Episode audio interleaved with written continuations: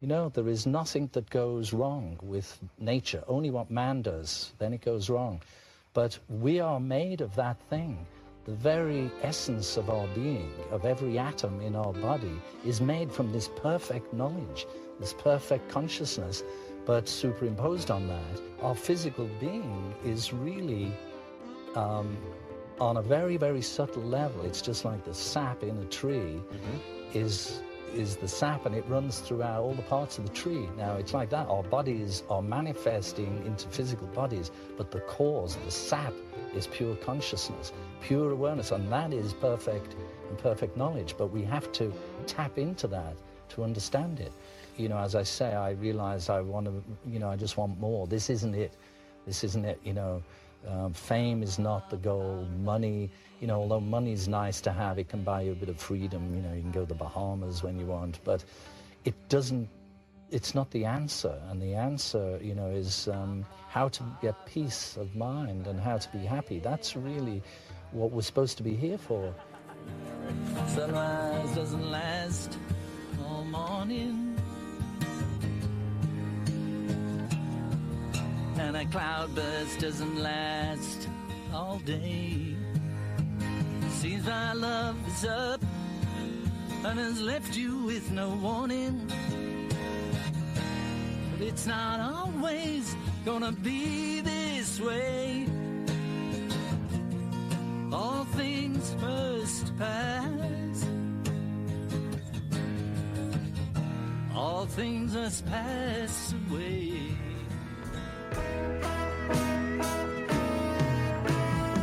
Welcome back to the Here, There, and Everywhere roundtable discussion about the life and music of George Harrison, featuring Elliot Roberts and Rob Sheffield. I'm your host, Jack Lawless, and you're listening to part three of our conversation. If you haven't heard the first two parts, I definitely recommend checking those out before listening to this episode. Part 3 picks up after we just talked about the use of artificial intelligence in a new Beatles song being released this year, how George's music reflects his spirituality, and George's group of friends and their involvement in his life and music. I'd like to thank Elliot and Rob again for their enthusiasm, unmatched knowledge, and incredible opinions of amazing music. I hope you enjoy this episode. If that's what it takes, then I gotta be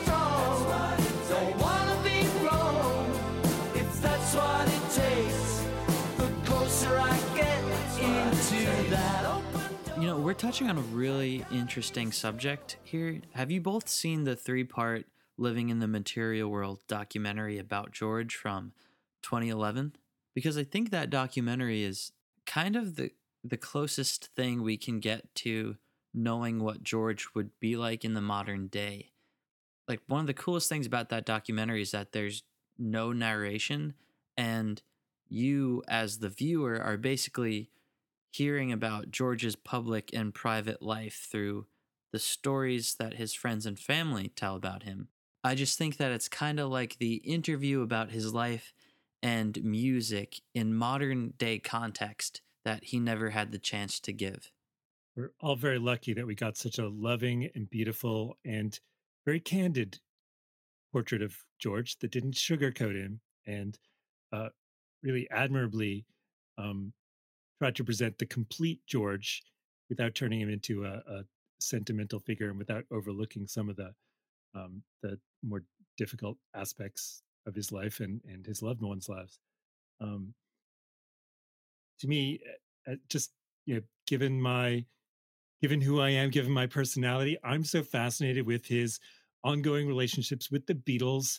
Um, I'm fascinated. Something I learned a lot from that movie about his relationship with his family and his parents, who are uh, such fascinating figures in his life story. Um, but it's weird that the thing I come away from that movie most intensely with is just uh, amazement at Olivia and uh, like what a like fascinating figure she is in George's life and just I mean every time I see living in the material world I just think he was so lucky that you know that Olivia was there out there in the world and you know she met him at a really dark and grim time of his life you know Elliot, it, it, was his extra texture era. You know, like, that was that was the, the, the music coming out of that. I love that album a lot more than you do, but it, like you said, it's it's a depressive album.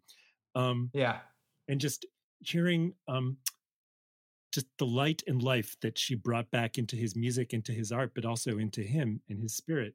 And that he could go in a few years to an album as serene and beautiful as his 1979 self titled album, which is honestly, it's an entire, that album is just one long love song to Olivia. That is like, no matter what's in the words of the songs or like the verbal content, that is an album that's clearly inspired by this uh, intense and very personal love in his life that just you know audibly wasn't there uh, on something like Dark Horse or or Extra Texture. And there's something to me so inspiring and mysterious about Olivia as a character in uh, in George's life. And one of the ongoing weirdnesses of, of all the Beatles' lives is that they uh, drew such brilliant and charismatic and fascinating women into their stories. Um, very, very different from any other male rock stars of their generation that we could name, but but why why go into that? Um, but with Olivia, you have just such a genuinely heroic figure in on her own right, and it's just it's well that that to me is like the great takeaway of of that movie is is really the love story between them. Yeah, I I, I would agree with you absolutely. It's so it's so wonderful to hear her point of view and to hear how um, like in the song Dark Sweet Lady, like she clearly did rescue him, you yeah. know? Um, and uh, that documentary highlights that perhaps he could have been a better husband um, to her, but she, you know, she was she was someone who was central to his life from from the mid '70s onwards, and I think, yeah, what a blessing to to them both that they found each other, and that um, I think it's oh, not Niki Lauda, one of the uh, one one of the car racing guys um, in in the documentary says that um, he considered George to be one of his very good, like, just personal friends, but to George, who had so many friends, it, it you know you couldn't necessarily count on that he would say the same thing because his his world, uh, his community, and just the scope of the friends that he had were was just so huge. But everyone dearly cherished that friendship that they had with George. Everyone who Klaus Voormann said he was the best friend I ever had, and uh, it, it just appeared to me that if you were fortunate enough to come into George's life, and for him to come into yours, that it was a relationship that was unlike anything else you'd have. You know, he was someone who was genuinely curious about you and and and asked about your life, your family, uh, and he remembered things about you. And to see how moved people were, um, even you know people like Ray Cooper and that kind of thing, just just so moved by this this man and what he what he did and what he was capable of and, and, the joy he brought into people's life that was my kind of favorite takeaway from from the documentary because george would never you know sing his own praises. Uh, he was uh, you know often quite grumpy really when you when when you look at any kind of george interview he's it's an air of why am i here We're doing this right now? Why am i gardening? Um, i'm so glad you guys aren't like that. Yeah. That would make this podcast very different. Oh this is this is this has made my week absolutely. But yeah it, it's it's it's it, it, it's the impact george had on other people whoever they whoever they were other musicians race car drivers, movie stars, is that they all found him to be such a special guy. Um, so yeah, that's that is really what I love about it, and the fact that it's like all the Dark Horse tour footage that we have is from that documentary, and I'm imploring whoever uh, is in charge of that to to do something more with it because I think that there is a potential to rewrite the history of the Dark Horse tour. Every you know, so many people love that um, love that tour who went to it. And I think that there's enough.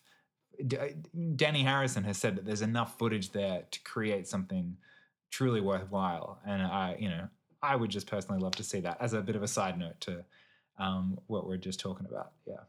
I love that idea. I hope that happens. I hope that happens. Oh yeah. I, I, I don't know whether to love it or fear it, but like I I can't wait to hear it.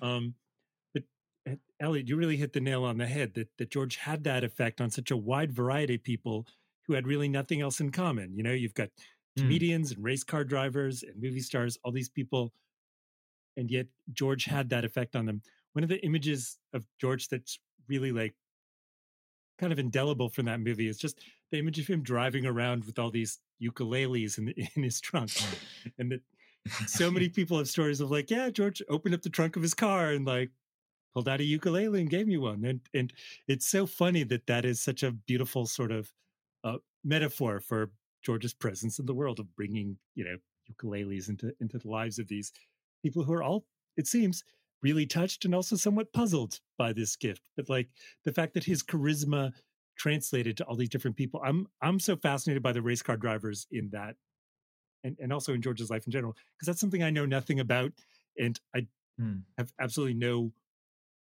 ability at all to process why that was so intense for george and why he loved that so much and why he idolized these people so much i mean it's it, it's really kind of funny like how much Hmm. even like you know his 1979 self-titled album is an album that's very much like he's very much a, a racing fan he's very smitten by that world and really starstruck um which you know seems to me really like kind of like funny and lopsided you know like george harrison is Yeah. george harrison you know like why aren't they just like dropping to the ground and cowering that you know the guy who wrote i want to tell you came to see them race a car but that's I'm, there's something kind of beautiful in that and and i do love that Yeah, he he talks about that um, briefly in, in in I Me Mine. How you know antithetical it seems that someone like him, spiritual, you know, a lover of nature, is also into race car race cars, noisy polluters, um, you know that that kind of thing. But it's it's just his love, I guess he had as as a kid w- with cars that just carried through. And he, he does mention how to get to that position where you're the best at what you're doing driving those cars in that in such a dangerous environment that there is a link between you know meditation and what he does uh, to to allow his mind to you know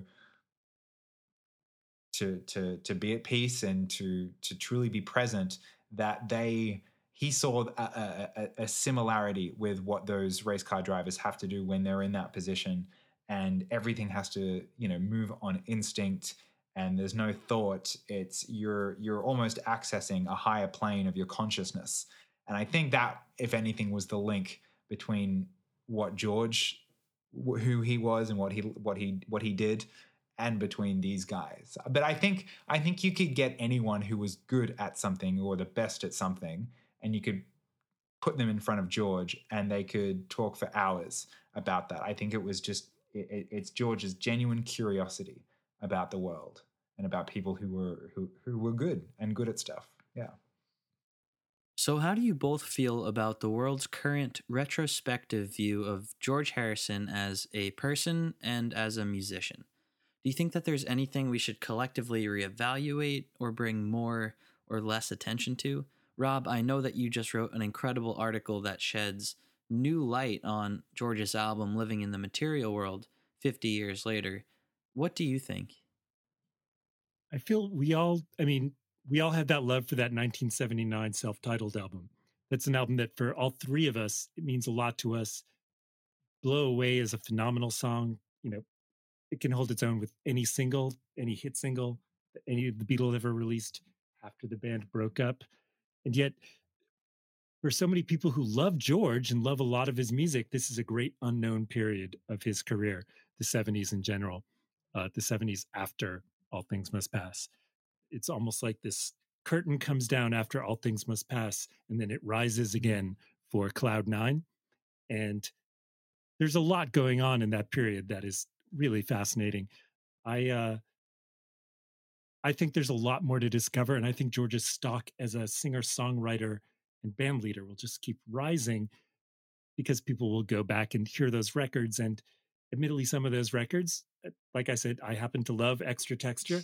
Uh, I- I'm not trying to change your mind about it because everything you say about it is true. Um, but there is uh I think we've seen this happen with Paul. Certainly, we've seen this happen with John and with Ringo. That um, albums that they made in the '70s that sort of got lost in the historical shuffle for a while have been rediscovered. I mean, I I remember many, many, many years when everybody agreed that Ram was an absolute piece of garbage. There was no pro Ram narrative it, this was a thing it was just kind of a consensus viewpoint. It was like one of those pieces of conventional wisdom that nobody challenged. It was only really about 20 years ago that people began sort of reevaluating ram and listening to it with fresh ears without the prejudices. Same kind of thing for mccartney too you know like it wasn't a reviled album but it was nowhere near as famous 15 20 years ago as it is now nowhere near as loved. And for George, I think that his 70s period is kind of like that. I feel like people will go back and find these songs from Extra Texture, from 33 and a Third, from George Harrison, and uh, even maybe Life itself from somewhere in England. And people will rediscover and reevaluate these songs, and they'll realize that George made a lot more great music than people people even understand at this point. We're still kind of catching up with his achievement. Certainly, in terms of those, you know, we were talking about the the demos from All Things Must Pass that you know they're out there, they're released, people can hear them, but a lot of people who love George Harrison just you know haven't heard songs like Cosmic Empire or Dehra Dun, and you know they would almost certainly love them. And it speaks to the quality of those songs as well. That um, on Living in the Material World, apart from Try Some Buy Some, which he'd been toying with for a few years, he didn't use any of them. He didn't feel the need to bring any of them into that next album, and he could have, and they and they're, they're great songs. But he, yeah, it's it's it's why I I've made these um, super long ranking videos of which are um, so great, you know, and I learned so oh, much from them. You. Oh my god, I love them. oh, thank you so much. That really genuinely means a lot. Um, but it's you know, it's beginning with Paul um, because he just has such a large amount of of albums that are not heard of. You know, you you ask people about Paul McCartney's you know solo career, they br- they bring up Band on the Run or you know perhaps one or two others, but there's just there's just so much. And so what I and the same goes with George. What I what I want to achieve with those with those videos is I want to go in as much depth as possible to evaluate, analyze, and kind of discuss this music because they're the Beatles. It, it, they may not be together, but they're still making incredible music that no one talks about. You don't hear on the radio. You don't hear, um, you don't hear them discussed in retrospectives because, uh, for whatever reason, people just didn't deem the the four Beatles separately as anything really worthwhile aside from you know a couple of hit albums. But um, it, it really warms my heart now when people go you know people comment and they say like i'm you know i'm the biggest paul mccartney fan now because because of that video. You've introduced me to you know whatever it might be chaos and creation in the backyard. You've introduced me to walls and bridges or or george harrison's self-titled. That's now my favorite album. Because i i truly think they they are just it, the world is sitting on a treasure trove with with these songs and and, and these albums that we just haven't you know gone back to listening to. But I, I, I think people always will will go back to them and they'll discover that uh, they they may never be the Beatles, but nothing ever will be. But you can really, really enjoy some excellent music, um, particularly in, in in all their respective '70s solo careers. Yeah, yeah. And after you take them out of that narrative that the world sort of built of of this sort of disappointment after the Beatles, and you just listen to the music as music, so many brilliant songs that don't fit into that narrative just come to the surface. A friend of mine has a yeah. son who is eight years old, and he thinks the very best Beatles song of all is "Blow Away." and, you know, he's he's he's eight awesome. years old. He does not have the sort of narrative of like, no, no, no, they were the Beatles, and then they broke up, and then they allegedly hated each other, and they went into decline. Like, and of course, you listen to "Blow Away," and it's like it is that good. It is that great. Um, after you talking about this, I did a Beatles panel last year, and someone came to the panel and came afterwards to talk about the music. And as it turned out, he was Russ Titelman. And I was like, oh my gosh, well, that George Harrison album you produced is one of my very favorites. And it, he was very very generous in like talking about that that period. And I, I said I was just uh, having a conversation with a friend who thinks the very best song that the Beatles did was "Blow Away," and you know, and Russ was like, "Who's to say he's wrong?" And you know, it's really true that there's so much of the story that's just beginning to be told and just beginning to be understood. Yeah, wow. Did um just going in on that for a second, did uh did Russ enjoy his time producing uh the self-titled? Yes. Uh and had very many warm memories of George. It was uh honestly like a little daunted because we were talking for, for George for a bit before he said like his name and I was like, oh my goodness. Um Yeah. I mean, you know, so many. So I've, I said, you know, like I've, I've, I've been listening to your records like my entire life, uh, and but it was funny that that one is such a special album in terms of George's discography, in terms of his music. Um, as you discussed brilliantly, he's he's very happy and peaceful on that album in a way that people don't think of usually when they think of George Harrison. Um, and he's also yeah. he's very pop and very uh, show busy in the best way on that album. Mm-hmm. And it's it's a very 1979 LA rock record. It is like it is very slickly, cleverly, thoughtfully put together. Um, and it's funny that there's still so much of the story. If the world is just now really catching up with that album, I feel like there's lots of great George music that people are just going to keep catching up with. I think if Absolutely. that album was released today, it would like instantly go to number one. I, you're not wrong. But yeah. I, I, can't believe Not Guilty is on that album. Oh my God, yes.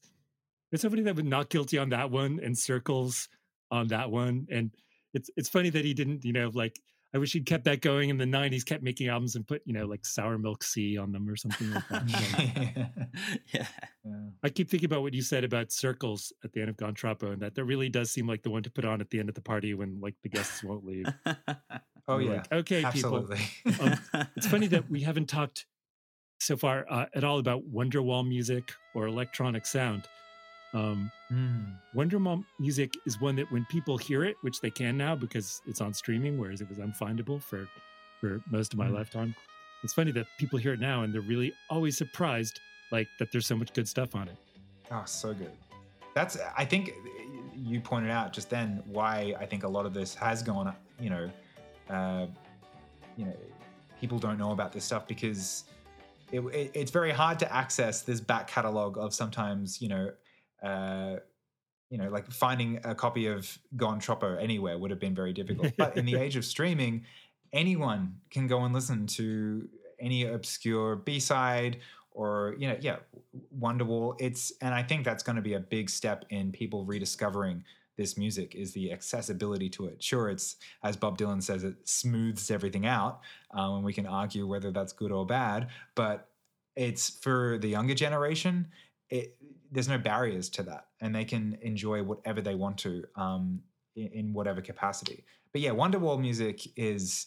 Um, I watched that film only for the first time this year, and the film, you know, definitely is just an okay film. You know, made out of '60s, uh, late '60s, uh, you know, uh, young artists' utopic vision of the world. But his uh, George's attempt, um, a successful attempt, I would say, at incorporating um, classic Indian music with with rock music, uh, kind of doing it the most on that album more than any of his other albums, is really just a, t- a testament to his talents at the time. He'd never scored a, a film, didn't know the first thing about it, um, and just sets such a great tone. It's the best thing about the film, that and the you know occasional great visuals uh, which are paired wonderfully with with uh, you know the, the, the stuff he created in in Mumbai in in 1968. You know, it's yeah, I I love Wonderwall music. I can I can forgive a lot about a film that has Jane Birkin in it.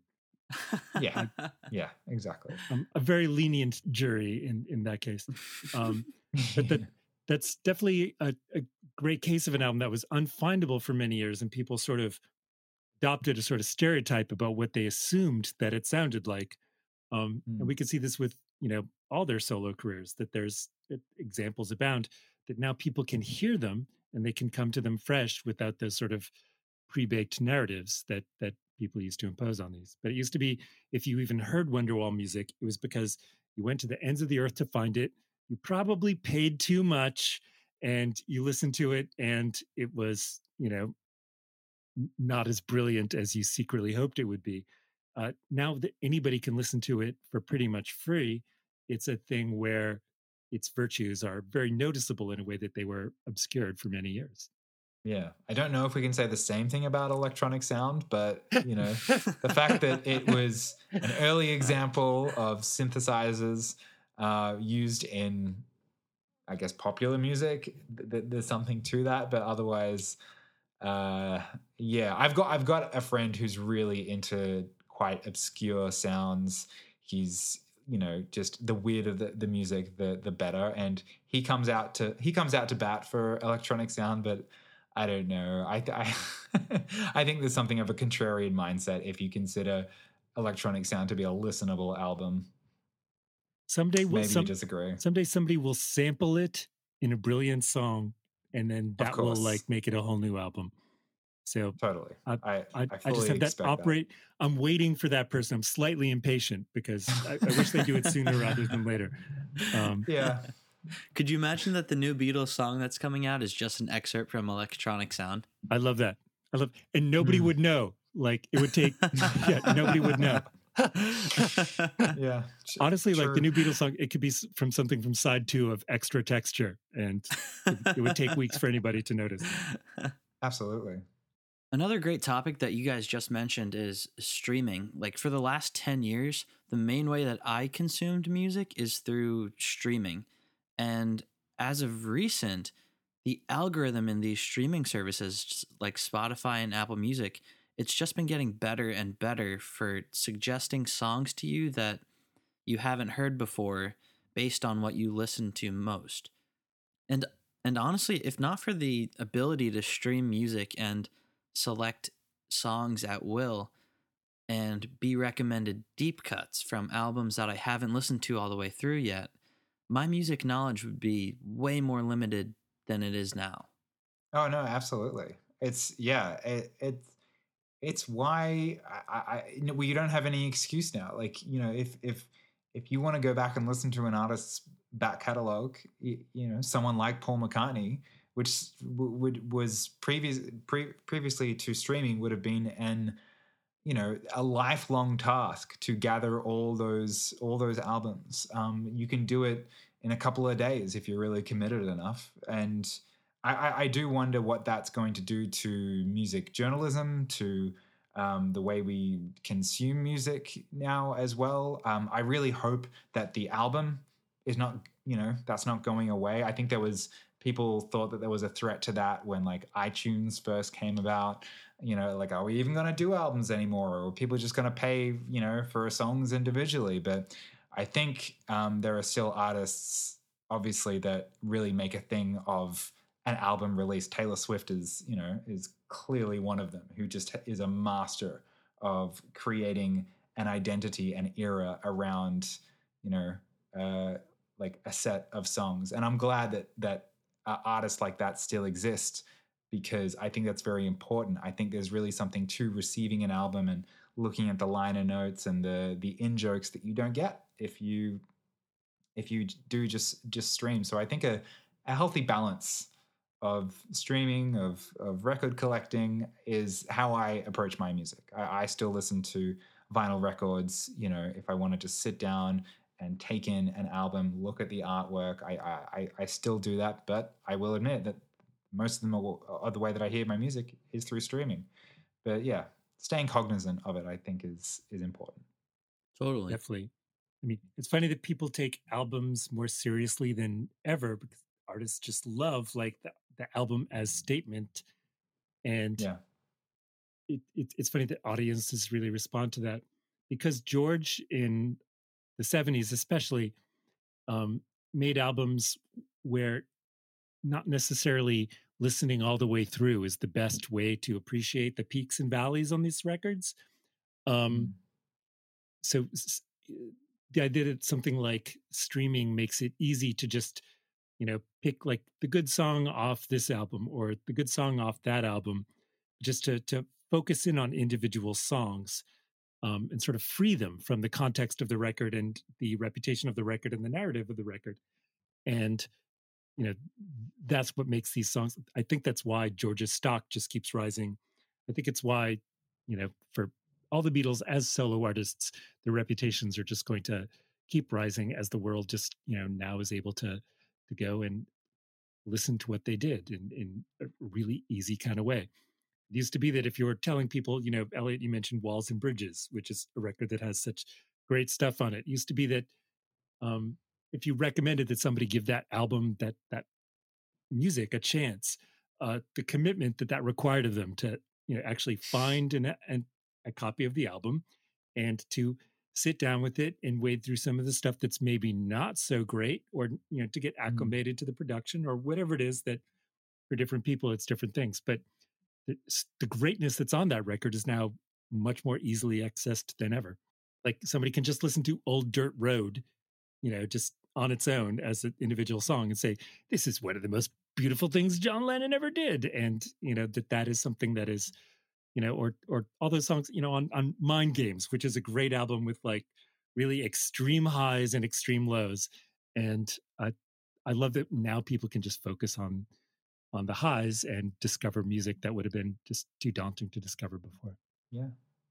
Well, Elliot and Rob, I saved the hardest question for last.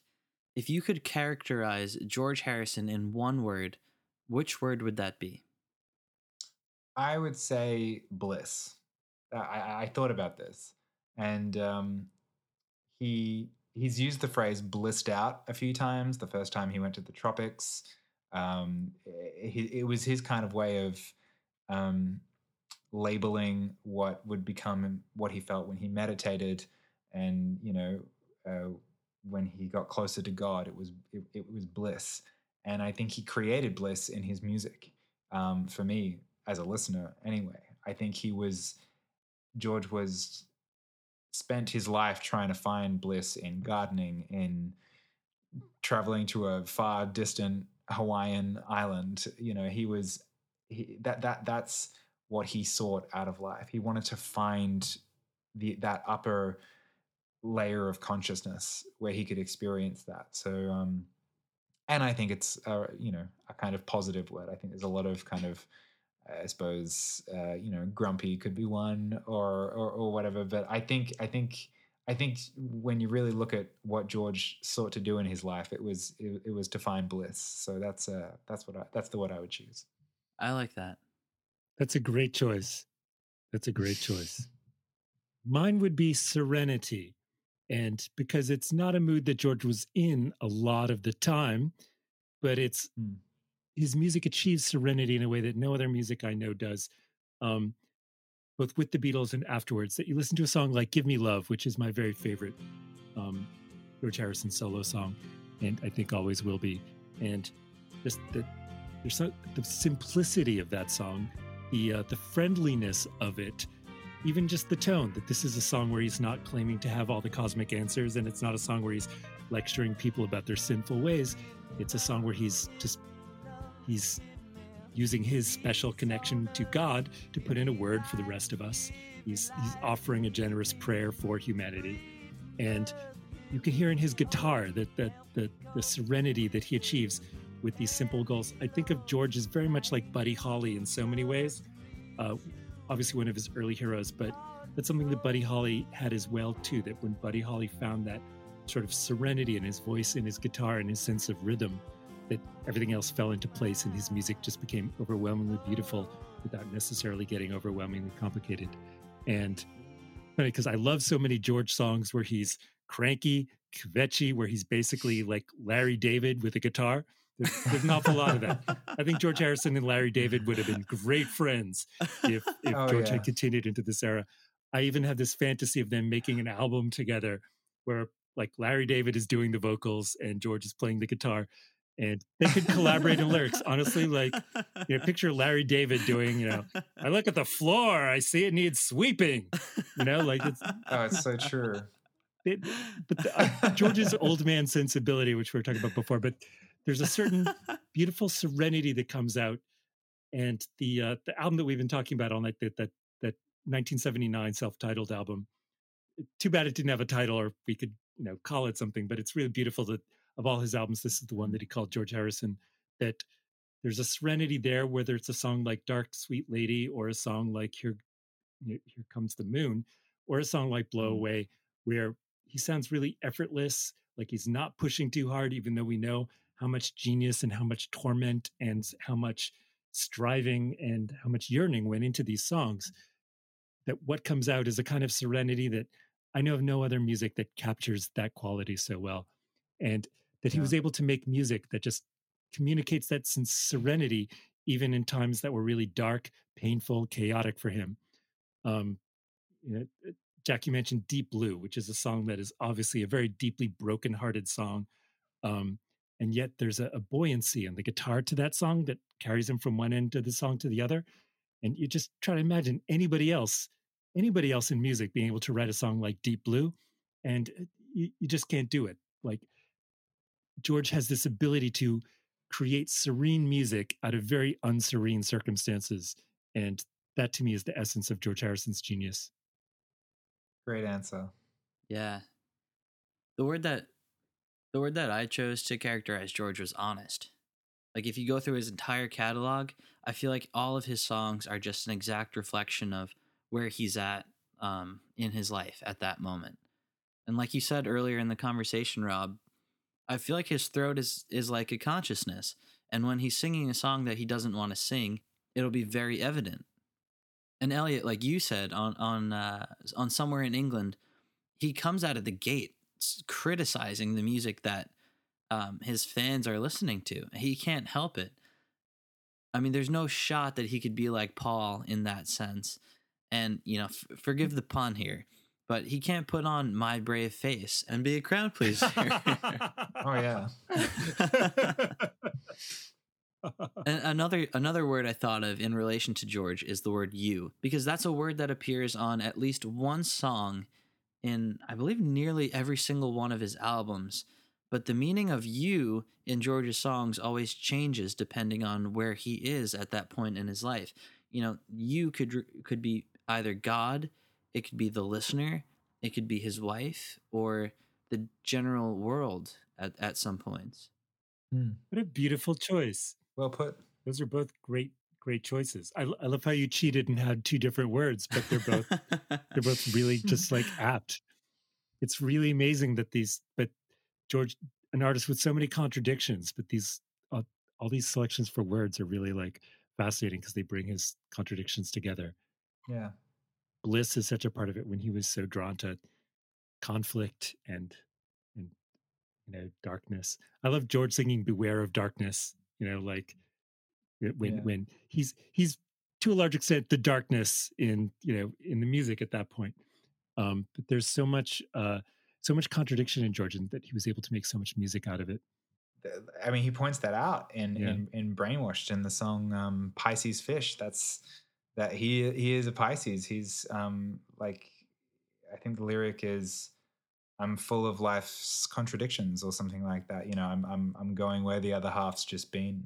You know i don't even know what that actually like like fully means but like i like that in his final album he was truly aware with of his contradictions and how much you know certain beliefs or certain actions were at a complete contradiction to all other aspects of his life and i think that's ultimately one of the most fascinating things about george harrison is how he you know tackled being one of the most famous people on earth beloved uh, and so, so, talented with being someone who wanted to shed his ego and you know not fall into the trappings of the material world. That that tension with himself and and with the greater world around him is to me the most fascinating thing about the man and uh, i'm glad he kind of reckoned with it in his with his final songs yeah jack i'm wondering if uh, I Me Mine is a favorite of yours, the book. You know, I actually haven't read I Me Mine yet. It's it's on my list and I really want to read it, but I haven't gotten around to it yet. It's not a super long read. It's it's it's it, it looks very thick now, um, but it's it, it's quite an a, like a, an abridged version of his life. Um, and then primarily it's it's his own notes on his on his songs, which is endlessly fascinating to hear him kind of discuss his own his own music. But you can honestly read it in like a day. Um, so yeah, I'd, I'd recommend it. It's a lot of fun. Mhm. It's funny the book is most famous for like John having a tantrum that you know that's not being mentioned in it, I which is that. so yeah. perfect in a way that I love. Like you know, like George like actually has this really beautiful and revealing and very funny memoir, and it's most famous because it hurt John's feelings. There's something so perfect Yeah. about the the you know the prison that George was in, like in terms of how the world saw him. Yeah. All his complaints are are validated in, in just that one image. yeah, truly. another song like i'm just curious like what you guys i mean I, I assume this is a favorite of yours but it's such a weird sort of and yet like famous george song and, and it hasn't come up yet but like uh isn't it a pity Mm. which is Oh yeah. it, it's it's funny that that's a song that is you know we think of that as such a like gigantic classic george song and it's uh it's so weird and so contradictory and i feel like we're all still sort of figuring that one out Yeah, and the fact that it was from 1966 as well. That he he wrote something like that at such a young age. It, it, it's mind blowing. It's scary to think about, really. yeah, that he had such a a grasp on the world and that he could, I suppose, summarize, uh, you know, his the, the depth of his despair uh, of, of what he sees as what's going wrong in the world, and, and isn't it a pity?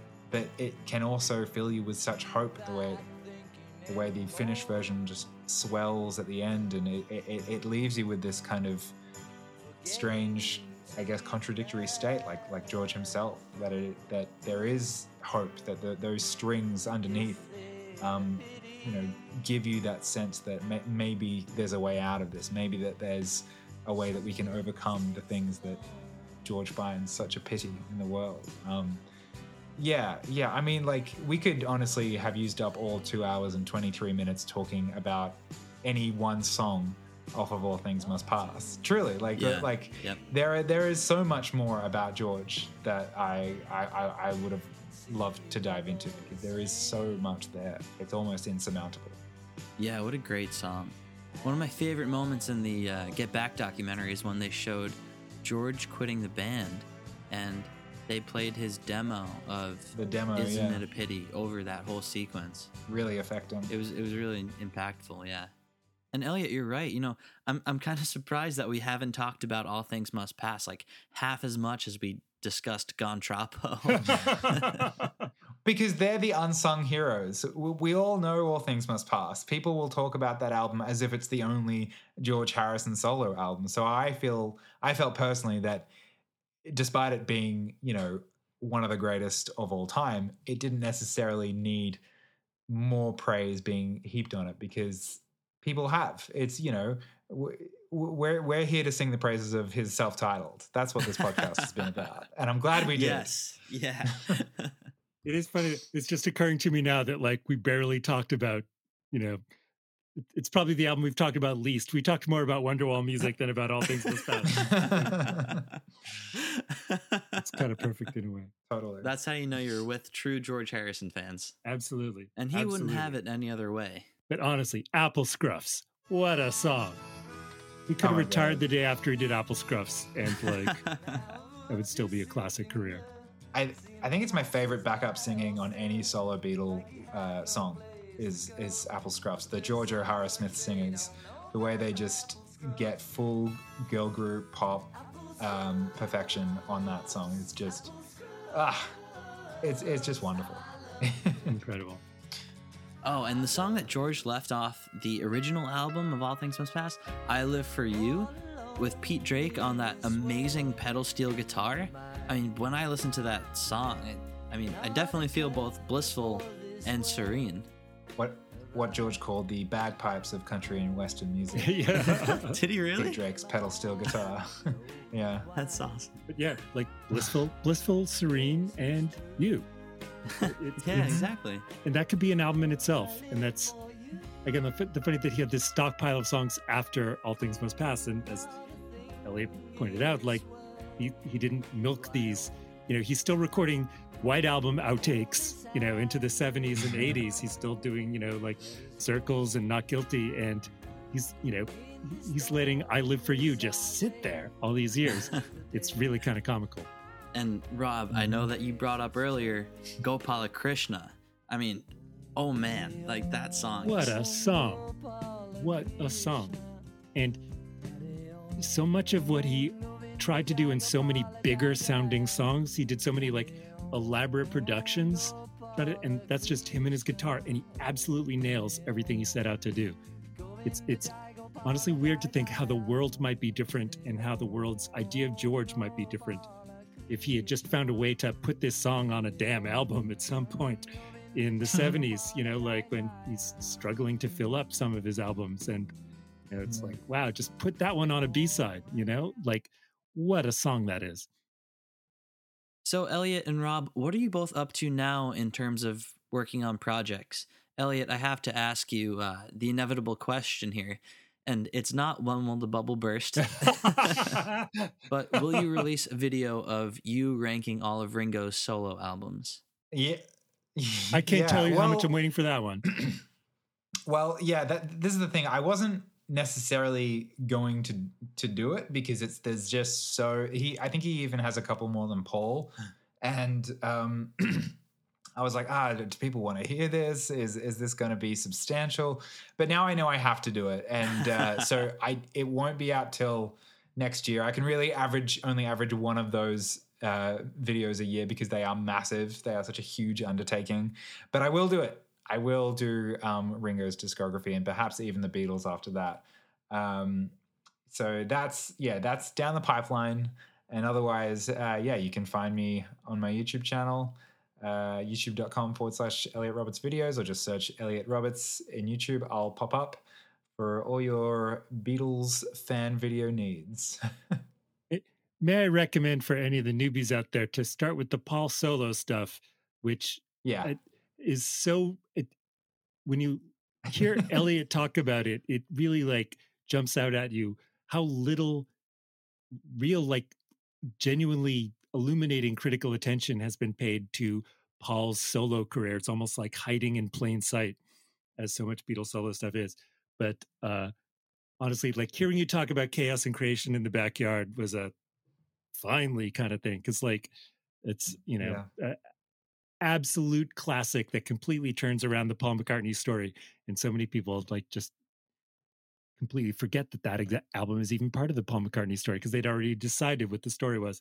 I'm looking forward to the Ringo one. Oh, thank you. Yeah, well, look, I, I, I would agree. If you do want to start anywhere with me, start at that video. I think it'll give you a great insight insight to what I'm all about. And um, yeah, uh, Rob, that was an honor to hear you uh, to hear you say that. Thank you so so much because your your writing is such a a, a huge influence. truly, like starting starting my YouTube channel was partly because of of that book that you wrote. Um, so thanks so much for for what you do as well. And um, you know, I, I, look forward to inevitably when Paul McCartney makes a new album, your review of it on Rolling Stone. and it's wild that he keeps making those albums, and I keep saying, yeah. I. I don't get how he can still write these songs, but it's like absolutely incredible that, you know, he's got, you know, now it's the 2020s and it's like, who else has written brilliant songs in the 1950s and the 2020s? Well, you've got yeah. Smokey Robinson, it's, Paul McCartney, and that's the list. That's about yeah. it. It's it's really just kind of incredible that his will to keep making music and his brilliance at keeping making music. And well, but you know, we could have a whole we could have a whole just like recent Paul yeah. episode, you know, that's like yeah. totally no 20th century Paul allowed. Just we're gonna pretend Driving yeah. Rain is a debut album. Um, but thanks for everything you do, Elliot, because it is it is genuinely fascinating, and and I do recommend anyone like starting with the Paul ones. Like that's those are the bangers. Thank you, Rob. The video that I'd recommend watching by Elliot is why Ram should be considered the first indie pop album. I love that video. I love that. Oh yeah, well that oh thank you. I that was like my second video that I made. I I think if I I would touch up a few things back there. I think my uh, the the depth of my research wasn't as extensive these days, but I I still stand by that um uh, by that video. I do love it. And look, it's if anything, if it introduces you to the album of of Ram, then it's it's worth it because apart from All Things Must Pass, that's for me my my favorite solo Beatles record. It's just a, a magical record. That one, yeah. And I just like to thank you both for coming on this podcast and spending two and a half hours with me talking about George Harrison. You guys are the only people I know that would do that. So thank you very much. thank you, Jack. Pleasure. Honestly, Jack, thank you for what you do with all of these. Like it's amazing like how many great Beatles minds I I get to discover from your work. And y- you are always so brilliant in these. I just, you know, just thank you for for everything you do. Oh, yeah. thank you. I'm I'm constantly learning from your podcasts and and your guests, but more often you. I hope that's okay to say. thank you, Rob. that's so great to hear. Yeah, it was a pleasure talking to you guys. I would be happy to do it again anytime. Awesome. Well, we'll try a verse of this one.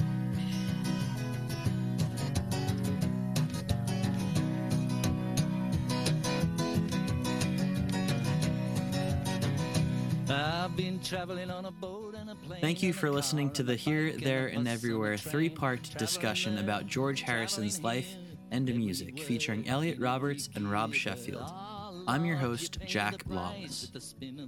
Both Elliot and Rob's information and pages are linked in the podcast description, so be sure to check out their pages and their work in case you haven't already.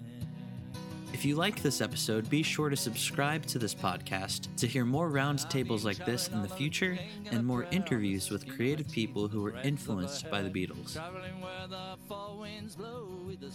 Of course, thank you to George Harrison for a lifetime of songs, thoughts, and discussions to be had about the blissful serenity of his music. And as always, we'll see you next week with a brand new episode. Any road will take you there.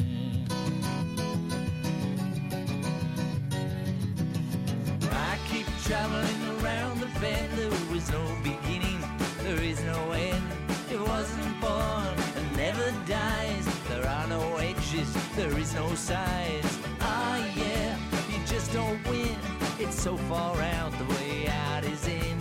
Bow to God and call him sir, but if you don't know where you're going, any road will take you there. And if you don't know where you're going, take you there.